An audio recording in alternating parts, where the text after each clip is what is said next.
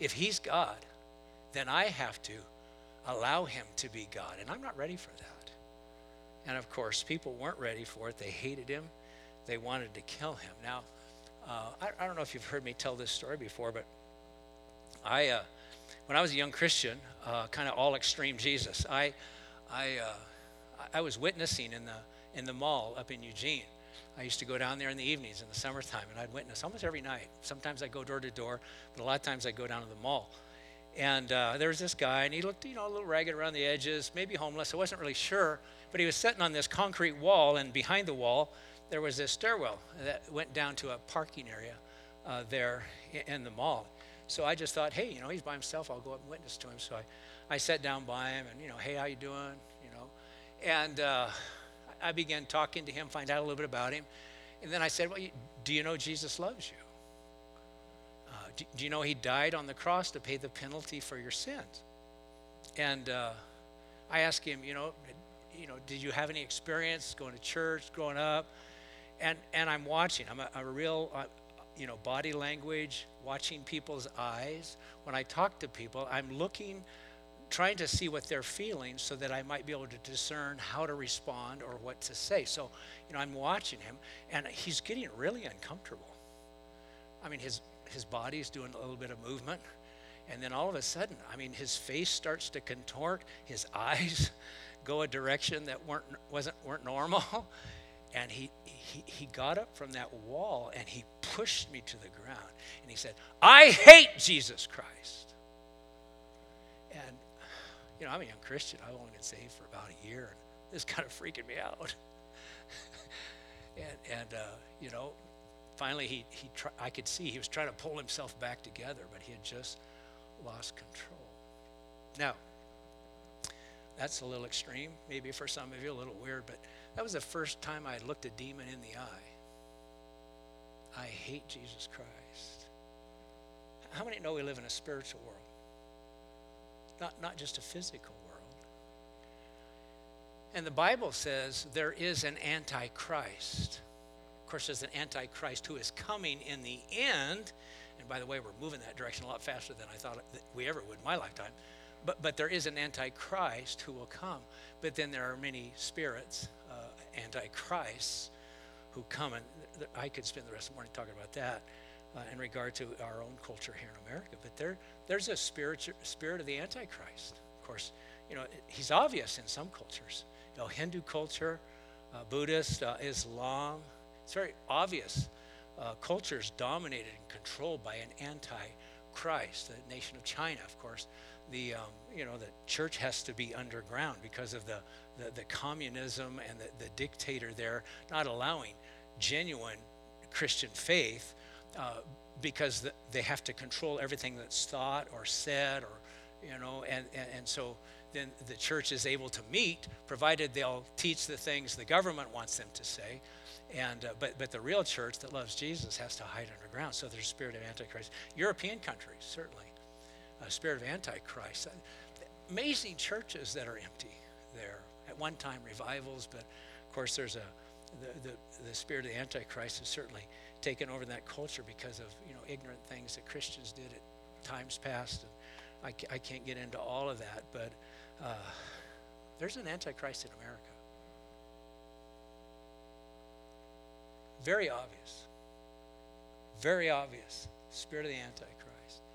Of course, in our governmental systems and our, our educational systems, the spirit of the Antichrist is, is very real and, and, and very obvious. Now, I'm a little nervous right now, thinking in the back of my mind, what if you're visiting today?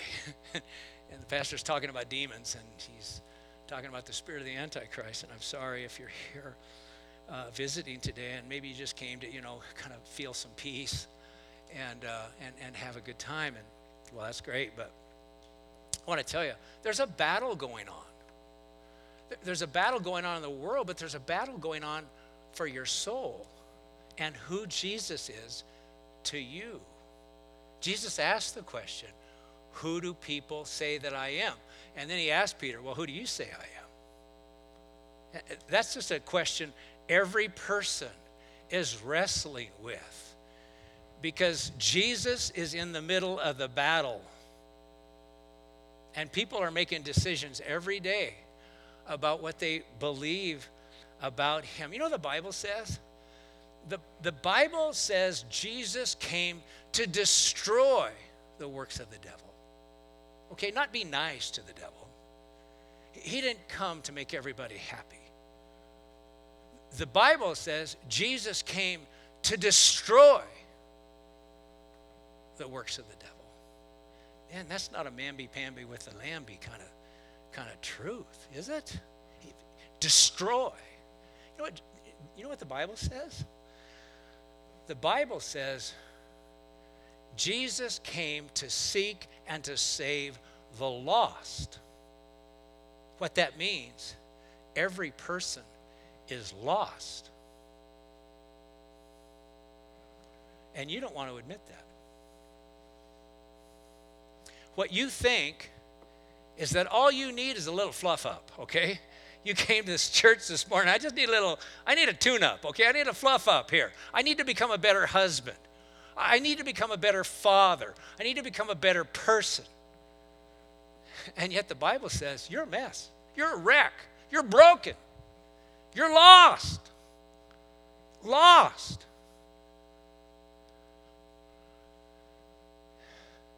Jesus said, unless a man is born again, he will not see the kingdom of heaven. And, and that means you need a miracle. You need to be born again. I need to be born again through the power of the Holy Spirit. And yet, the culture we live in, we believe that you know Jesus was a good man, and if you want to have some Christian values and follow by some you know great ideas that maybe he taught, that's great and that's wonderful. But those kind of thoughts are some of the demons Jesus came to destroy and cast out. You can't be on the fence with Jesus Christ. You just can't be on the fence. You have to be for him or you have to be against him because he came to destroy the works of the devil and he came to seek and to save the lost. And so th- this this whole message here is just there's a there's a lot here. Jesus came to die on the cross to pay the penalty for your sin because you can't do it. And I can't do it. And people can't do it. We need a Savior. We need Jesus. And His coming, so powerful, so important. And I want to say this about you parents who are here I love you.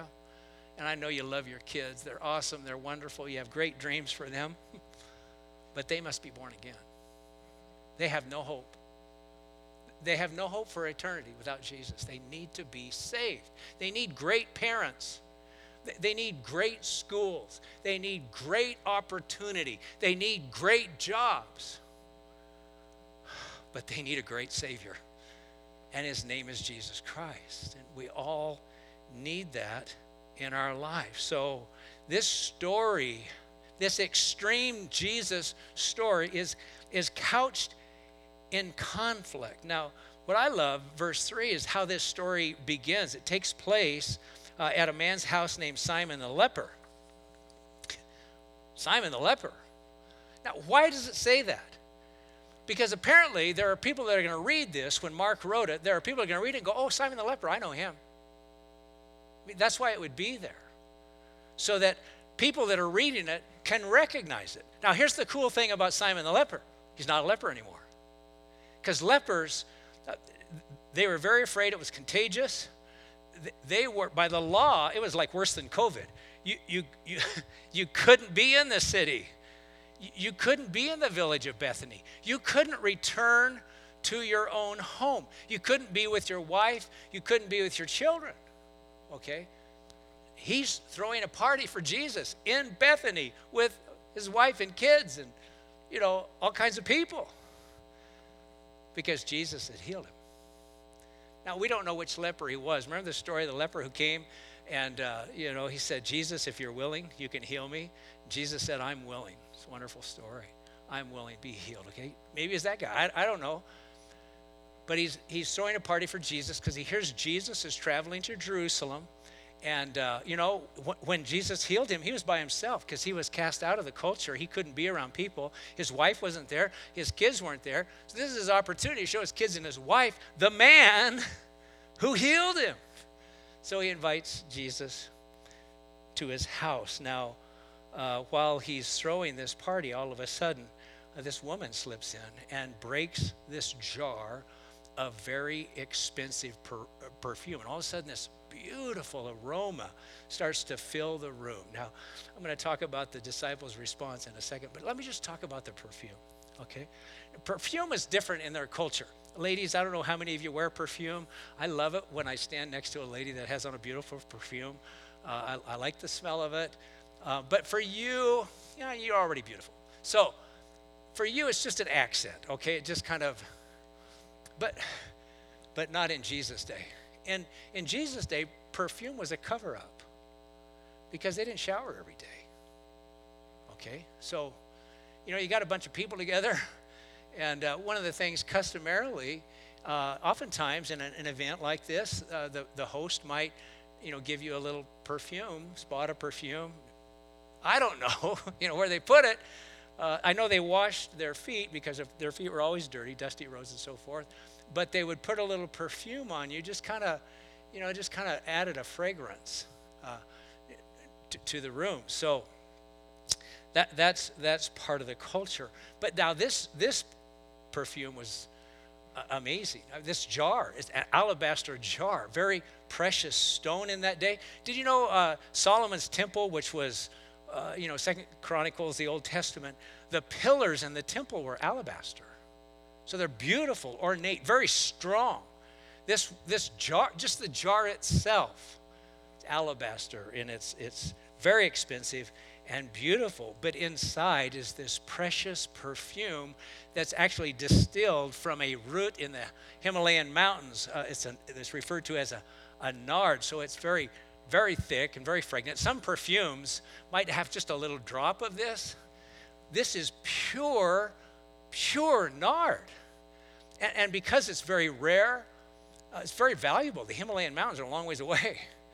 And so this is kind of like the Bitcoin uh, in Israel, hopefully not as volatile, but um, this is her life savings, investment, possibly an inheritance that she's received. And she comes with this amazing ointment, this nard. She breaks, the, destroys it breaks the bottle and pours it on, on Jesus' hair. And everyone, you know, they're reclining, the meal smelled wonderful. Uh, they're just enjoying their time. All of a sudden, this amazing aroma. And they're going, Whoa, where's that? And they're going, Wait a minute. How much does that cost? And then they start to think what they could do with it. Now, I know this sounds horrible and cheap, and we can't imagine ourselves saying anything like this, but uh, I can sympathize with the disciples here. I mean, do you know how much that cost? Have you ever been excited about something?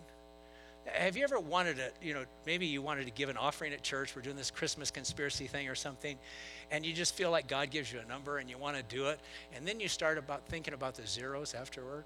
You start calculating the cost, and before you can write the check, you're just going, I can't do that. I mean, there's got to be a more cost-effective way. Have you ever thought that way?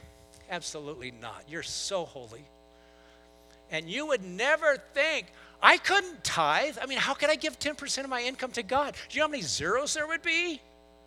I mean, just scares you to death. And even though we can be inspired in church as the pastor, you know, gives some eloquent message about giving and, you know, God provides and all this, blah, the truth is, our mind starts calculating the cost. And I don't, you know, by the way, we're not taking an offering today, so that's cool. But we can get inspired in our faith, but our mind calculates the cost. I mean, I mean, you know, I, can remember when God told me to give up a career in dentistry to be a pastor, and I was inspired in the moment. Uh, but I started calculating the cost, and it was just a little frightening. I'll never forget there was a there was a, a, woman in our church about 15 years ago, and uh, she had a very uh, I'm going to call it substantial position uh, in the state of Oregon.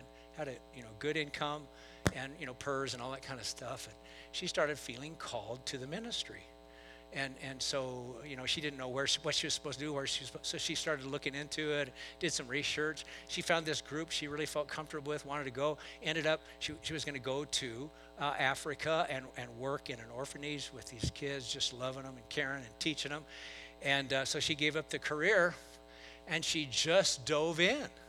Just extreme jesus.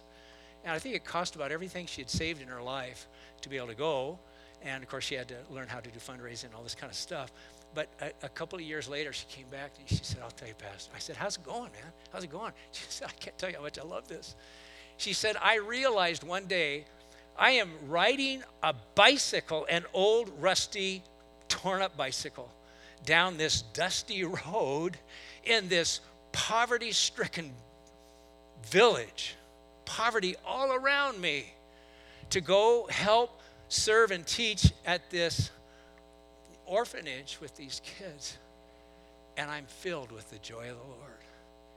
She said, I understood then the abundant life that Jesus had called me to. I came that you might have life and that you might have it abundantly. She said, I understand now. I didn't get it before. I sat in church, I listened to sermons, but I get it. I get it. Abundant life. And she was so filled with joy. You know what happens on Sunday morning? I mean, some of sometimes you know you walk into church and and uh, you see these people standing over here and they're just going, "Yes, I love you, Jesus," and you're just kind of going, "That's weird." Okay, I can be cool, and I can stand through the songs, maybe sing a little bit, but that's weird. That's extreme. And it is. But let me ask you this what have they been through? That Jesus means that much to them. What have, what have they been through? Maybe they were healed miraculously of a disease that was going to take their life. Maybe they were facing bankruptcy financially. They had a mountain, a mountain of debt. And miraculously, God cleaned that up. How many think that would be worth raising your hands and going, Hallelujah? Amen. What? what? Okay, so what? What if you had an addictive behavior? Sorry, Steve, you got to go? Okay, I'm sorry, buddy. I was too long. I didn't get done in time for Steve. He has a caretaker that comes and picks him up. So, have a good day, Steve. Um, so, so where was I?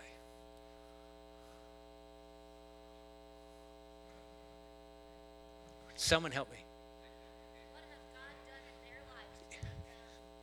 Kayla, thank you so much. So, so what, what if you had an addictive behavior and it was kind of secret and, man, you're really shamed about it and you had just this pile of guilt on you and you were just, man, you were the scum of the earth. You were the worst human being that ever lived and uh, you're carrying all that.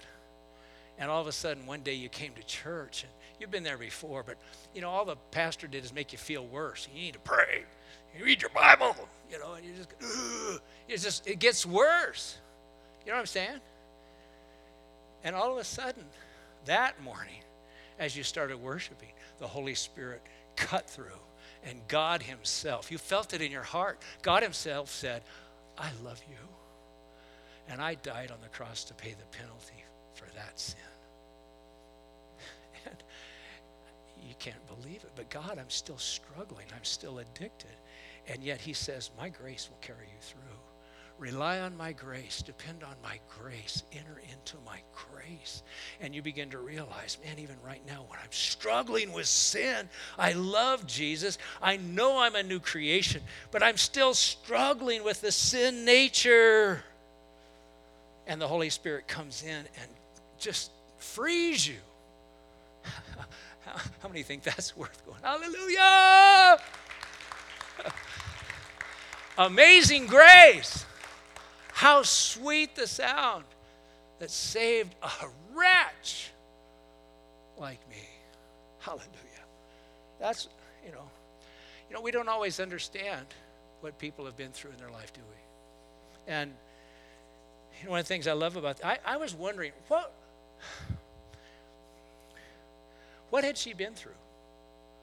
I mean, what had she been through that the cost of this perfume meant nothing?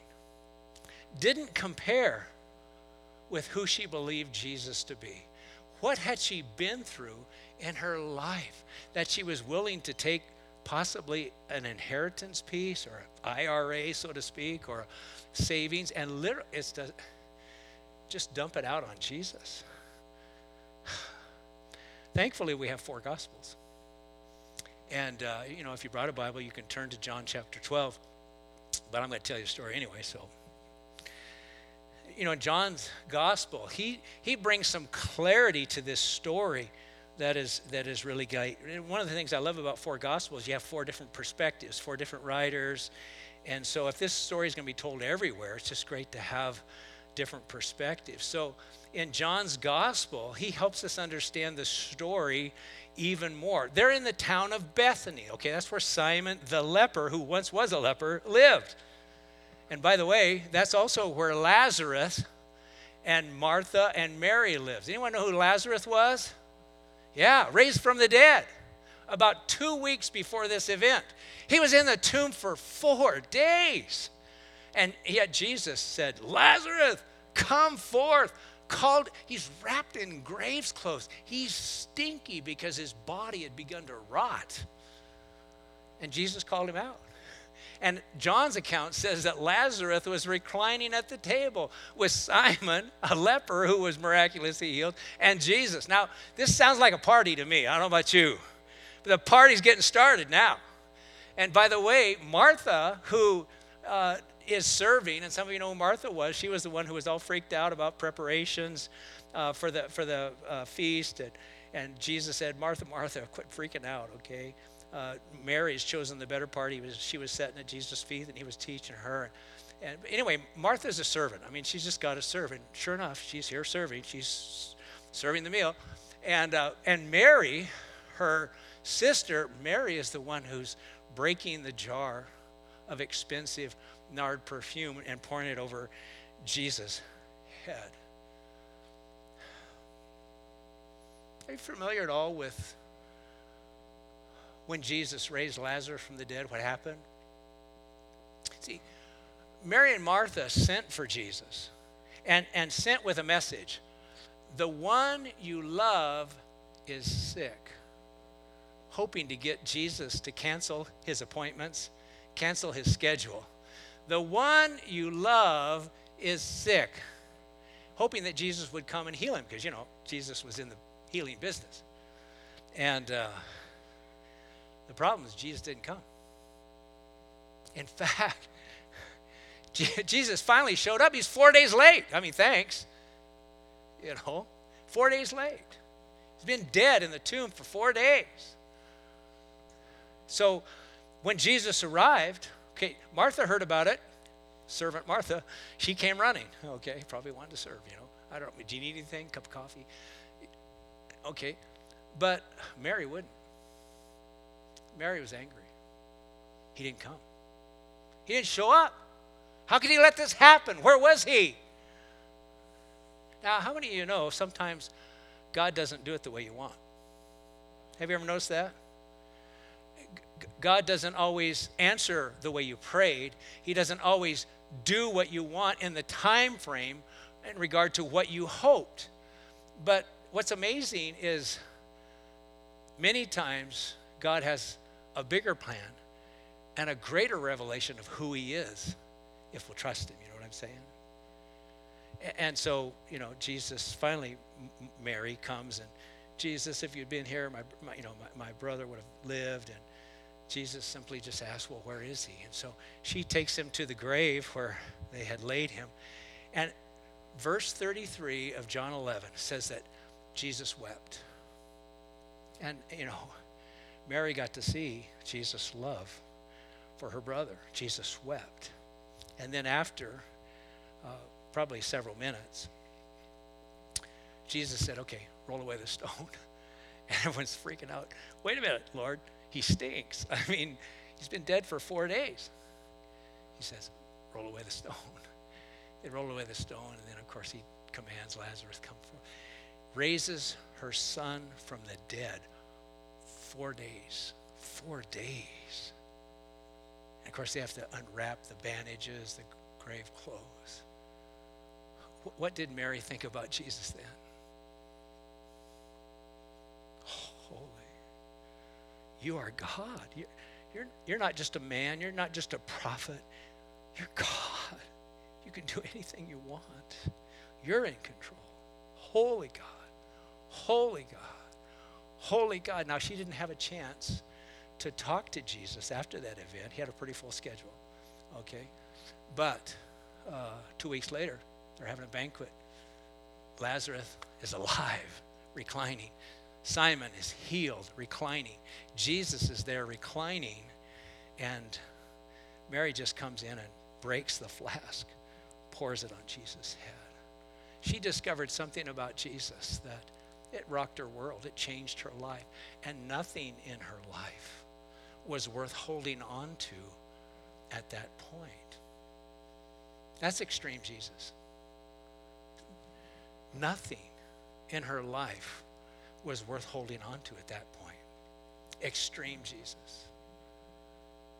Extreme Jesus. So let me ask you, where are you at? When it comes to extreme Jesus, I don't want your life savings. Okay, that's not my point. But I'm just asking you, where are you at? What are you afraid of giving to him? A boyfriend? The thought that you'll ever get married? What are you afraid? Maybe it is finances. What are you afraid? See, Jesus, oh, can you believe it? I mean, the conflict is all around him. The world wants to kill him. The disciples are arguing over a poor woman's sacrifice. But it's not really about them arguing, it's about their hearts arguing with whether or not God is worth it all. Is he worth it all? Is, is Jesus worth it all? And frankly, every person has to make a decision about that because that is the question in your heart. And that is the question for all eternity. Is he worth it? Is he enough? Did he come that he, you might have life abundantly? Did he come as the bread of life? Did he come saying, If any man thirst, comes to me? Do I trust him for that? Will I go all in for that? Will I get out of the plane? You know, take the leap. Will I confront my fear? My fear of failure, my fear of losing everything, the fear that I could never walk with Jesus. I could, I could never do it. I could never measure up. No, you will never measure up. But His grace is sufficient because His power is made perfect in weakness. You've got to take the step of faith. You, have got to take the leap at some point. I really believe uh, what we see in Mary's life here, I, I'm going to call it broken. She was broken. And she poured out one of the most valuable things she had just in worship to Jesus, if not everything. I'm going to call it sweetly broken. Mary was sweetly broken. It was painful. She had to learn a lesson about her own soul and her own life. I feel like, to be honest, Mary was a little manipulative. I don't know if you've been around a manipulative person, but if you send a message, hey, by the way, Jesus, the one you love, is sick, doesn't that sound a little manipulative? Kind of like drop everything, come running, Jesus. Yeah. I don't know. I'm a little uncomfortable with manipulative people trying to get what they want on their schedule. And there were some things that she had to let go of in her life, and there are probably some things that you need to let go of in your life. I don't, I don't know what they are. Mary was sweetly broken, but Judas was broken a different way. He went the other way. He turned his back on Jesus, and he went the other. He said, "I'm, I'm done with this." Isn't it amazing? An act of worship for Jesus became a turning point for Judas. And can I suggest that's the turning point in the world we're living in today? There are people all around you who'll say, Man, yeah, Jesus, you know, love people. Hallelujah. You know, love Jesus, love people. But, but they won't make Jesus Lord of their life. They just won't come to that. They won't worship him. They won't give all of their heart, all of their soul, all of their mind. The question is whether he's worth it all. I mean, is he Lord or is he not? And unfortunately, I can't ask, answer that for you, but I'm going to invite the worship team to come up and. Uh, so maybe this is too extreme. I don't know. Maybe it's too extreme. But in eternity, we're all going to learn that it's all about Jesus. It's, it's all about Him. That's what I do funerals. And I know people are sitting there, they're not Christians at all. And I want to say, wait a minute, you want to go to heaven. I know you do. No one wants to go to hell. How many know that's true? Anyone honest here? No one wants to go to hell, okay? We want to go to heaven, but heaven is about Jesus. Isn't it going to be boring for you? It's not about video games. It's not. It's not about some of the things we live for in this life, the things that we love. To, and by the way, it's not going to be about motocross bikes, extreme jumps out of planes, or all that. It's going to be about the person of Jesus. So why don't we stand here this morning? You know, I've certainly talked enough. Um, I don't think we have time for the communion part. I'm going to invite you to take that maybe at home uh, with your family. If you need a few more for kids or whatever, grab a few more of those cups. But I do want to give us just a moment to let what Jesus has said to us soak in and give you a moment to respond. So, Heavenly Father, Lord, thanks for loving us enough to bring us to church today. And Lord, just to throw it out there, Lord, about what life is really all about. And Lord, I just want to pray for me because I know I have the battle. I count the cost. I struggle with how much sacrifice I can make, how much faith I really have, how much I'll trust you with my life. Lord, I struggle with that all the time. And I know there are others here that do. Lord, I, I, I struggle with weaknesses. And Lord, believing that your grace is sufficient, it's just so hard. It's so hard. Lord, thank you. Thank you for helping us. Lord, if there's anyone here who wants to take a step of faith and commit their life, just help them do it right now, right where they are. Just, Jesus, I want to make that step. I want to commit my life to you, Lord. I want to go all in. Help me. Teach me how to walk with you, know you, love you, serve you. Lord, thanks for hearing our prayers. In Jesus' name we pray. Can we just take a minute and worship before we go, and then I'll let you get out of here.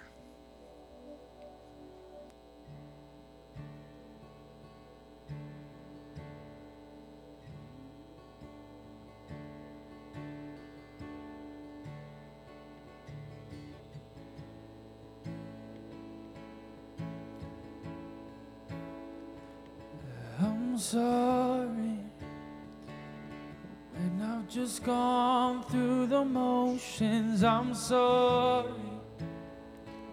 when I just sang another song. Take me back to where we started. I open up my heart to you.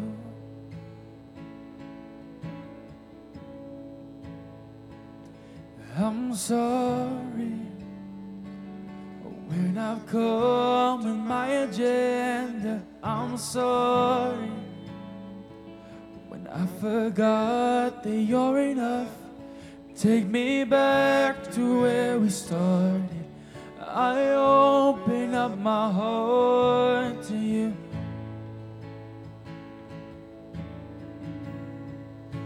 I'm caught up in your presence. I just wanna sit here at your feet. Caught up in this holy moment. I never want to leave. Oh, I'm not here for blessings, no. Jesus, you don't owe me anything more than anything that you can do. I just want you.